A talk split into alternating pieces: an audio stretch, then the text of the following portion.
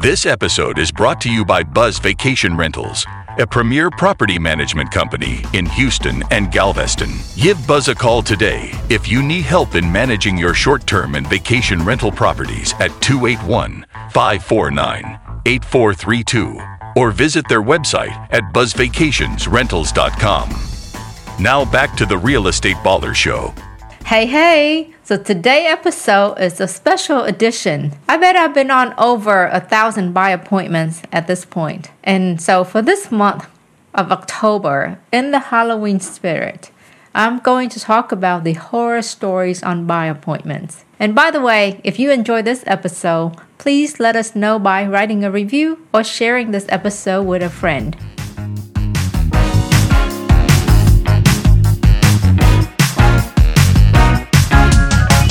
You are listening to the Real Estate Baller Show. I'm your host, Vee Lee. This is the show where I interview upcomers, doers, and ballers of the real estate investing world. I want to bring you real life lessons and takeaways so that you can make smarter decisions about investing in real estate and accelerating your real estate businesses. The purpose is to help you to reach your financial freedom in real estate investing faster. So let's talk about some horror story on buy appointments. I call this story the dirty cup, and I'm sure everyone has been through this situation before. I'm at a buy appointment, and the sellers ask, "Do you care for something to drink?" And of course, I say, "Sure, I'll have whatever you're having," because that's what every class tell you to do, right? To bond, to build rapport. I'm sitting here. Seller got up to go fix some coffee. Seller come back, hand me over a cup. I take a look at the cup. I have a decision to make. I'm either gonna drink this coffee or I'm gonna be rude. I may not get the house if I don't drink the coffee. So here I am. Drinking the coffee. So that's the dirty cup story. I'm sure most of you have dealt with this story. Now, on the fun side, I actually had sellers that, hey, I'm thirsty. I'm gonna have a beer. You wanna have one? What you say? Yeah, sure, I'll take one you know. So those are the fun one, right? And by the way, if you're a real estate investor and you haven't gotten bitten by fleas or ants or something, you haven't been initiated yet. I know every time I go on a buy appointment and if I get bitten by an ant, I know I'm buying the house. I know it's superstitious, but okay. So here's the stinky house story. show up to a buy appointment, and as soon as I got out, and walk up to the door, I can smell the smell of the house. Knock on the door, man came out, opened the door. I shook my hand just like usual, introduced myself, and I look at his toenails. His toenail was two inches long. And so he said, Vee, my wife is bedridden, so we need to go back into the back bedroom to talk to her. So I'm running scenario in my head, right? He's old. I probably can outrun him. You know, back bedroom. Uh, okay, I'll take my chances. So I follow the man, and the floor, almost every space on that floor was covered with feces. And the house smelled really, really bad. It's my probably second worst smelling house that I ever been to. So I follow him to the the master bedroom, and there was his the his wife, the owner of the property, she was laying in bed. Uh, she had on, you know, a, ga- a gown, and she looked real frail. And if if I want to give you a visual picture, she looks like one of those ghostly, scary witch in the movie. These two people probably haven't taken a shower in months. So he offered a chair for me to sit down, and I kid you not, well, judging by the house, and I'm looking at this chair, and the room was real dark. There's one dimly lit light, but it was light enough for me to see the chair that I don't want to sit down on. This is with me sitting down on the chair, and I was just like, you know, moving and sitting on the edge of the chair, right? And talking to them. It took two appointments for them to agree to sign a contract, and then a third appointment to explain the contract to them. And every time I left that house, I had to block out the time for me to go home and get rid of the smell. That's how bad it was. But the sad story was after we closed on the home, bought the home, we noticed the smell got even worse. And to find out, the lady at some point had 20 cats, and one of the cats hiding in the, the kitchen cabinet. So it was a sad story. That's the stinky house story. Like what you hear so far? Make sure you never miss another show buy clicking the subscribe button now. This podcast is made possible by listener like you. Thank you for your support. Now, back to the show. The next story is the dog story. This story may jive with you more if you're not a dog person like me. I know I, I don't have a problem with dog. I just, you know, I like to keep my space. So went to this by appointment the lady had a golden retriever, and the golden retriever was pretty big. It, it was uh, as tall as to my waistline. I came in, I sat down, and the dog was you know kept coming up to me. As I was walking around, it kept wanting to jump on my face, right? To kiss, lick, whatever. so I got my clipboard in front of me, and I was holding like this the whole time, just so that the dog won't jump on my face, right? So then the dog started to sniff. It was sniffing the front, that went to the back, is you know. So at one point we were uh, stopping in the kitchen, and I purposely leaning against the kitchen counter so to block the dog from jumping on my face. And this freaking dog, excuse my language, but it was like sniffing me from behind, and never did the seller say anything to her dog. Like, you know, it nothing. Just everything was as normal. I felt so violated by this dog. I mean, I left that appointment smelling like a golden retriever. So that was my dog story. The worst part was I did not buy that house. Had I known that. Okay. Anyway, next I was at this appointment. I met with the seller, uh, guy.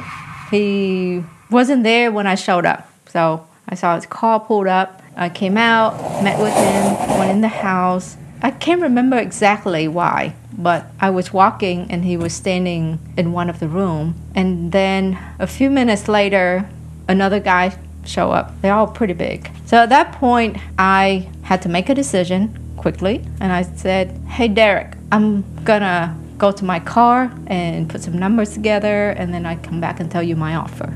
I'm not sure if that was innocent or what, but I didn't want to chance it. So I went to my car and I never set foot back in that house again. At that point on, I made my offer on the street, talked to him on the street, and then I left. I never bought that house either. That's too old. Here's the next story. I was at a buy appointment in Sunnyside. Sunnyside was, for a long time, has the highest crime rate in Texas, and maybe even in the nation. I can't remember the status exactly. But anyway, I was here at this appointment. It was about 10 a.m. As I was walking up to the front, I saw the man sitting in the front uh, driveway next to his car. I tried to be nice and said hi, and he just ignored me. So I went on and went knock on the door because I was talking to the lady. So I knocked on the door. The wife came out to open the door for me. We went I went in, we talked. So when we sat down on the couch to start going over a few things, uh, not even within five minutes, front door was open and a man came in with a knife and he pointed the knife over at me and said, we're not selling our house to her. Look at her. We're not selling our house to her. So here I was sitting on the couch. I looked over the wife. She didn't do anything. She just sat there. I'm thinking in my head, okay, there's the door. I need to go out the door, and the man is standing in between my way and the door. I can't access the back door. I don't want to get in a situation. So what am I gonna do? He stood there for a little while. Uh, maybe I don't know. Maybe it was a minute, two minutes, but it felt like a long time. I'm waiting for the wife to talk him down. Right. Luckily, I was very, very fortunate that the grandson happened to come home and when the grandson walked through the door, he's a pretty big guy. So he was able to pull his grandpa aside so that I can exit. I followed up a couple more times with the lady, and that's another house I never bought. Goodness, that's the story of the knife. Here's the dollhouse story. I'm giving it away, ain't I? Okay, at a buy appointment, the seller was sitting on the, you know, we were talking in the living room. He was watching TV. He said, okay, go feel free to look around. He didn't want to escort me. He told me to go look around by myself. So, which I did. And as you know, before I went to look, I asked questions like, was anyone else home? Is it okay if I go into the room? And he said, yeah, fine, nobody's home. So I was making my way through. And then I opened the door to this one bedroom. There was somebody laying on the bed. I freaked out. But that person didn't move. So I took another look, and it was one of those, the, the doll. So I fr- freaked myself out for nothing. You never know what you run into at these buy appointment, right? The next one, story of the Porter House. So I had an appointment at a house in Porter, and uh, if you don't know where Porter, Texas is, it's about an hour north of Houston. So I had an appointment there, met with the uh, seller, and he was a frail man. He was not in the best health. I was guessing maybe he was in his 60 or so. You know, had a cane, was walking with a cane. So came up. He did not live there.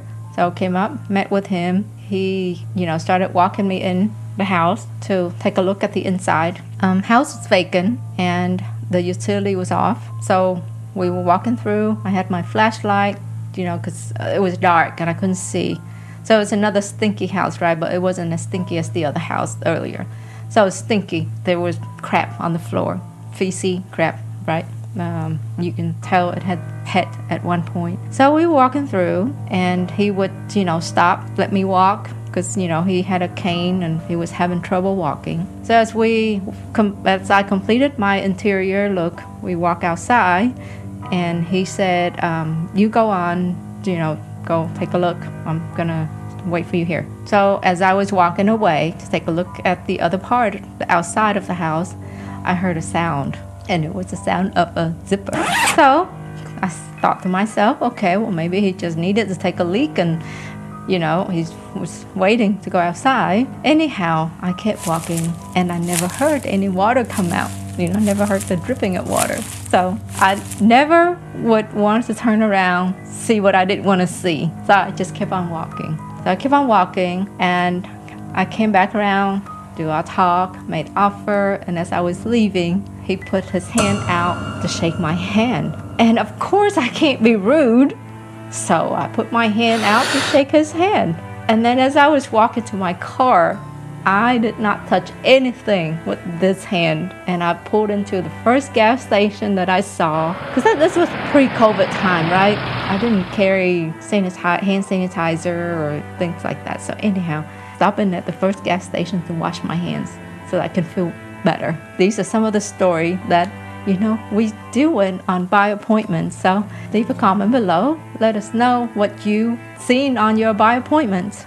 Oh, by the way, remember, be safe out there. Thank you so much for tuning in today. If you want more, join our Facebook group, RE Ballers, for further discussions of this episode. Wherever you are listening to your podcast, Please subscribe to the Real Estate Baller so you never miss another show. While you at it, if you found value in this show, we appreciate a five star rating, a written review, or if you simply share it with a friend.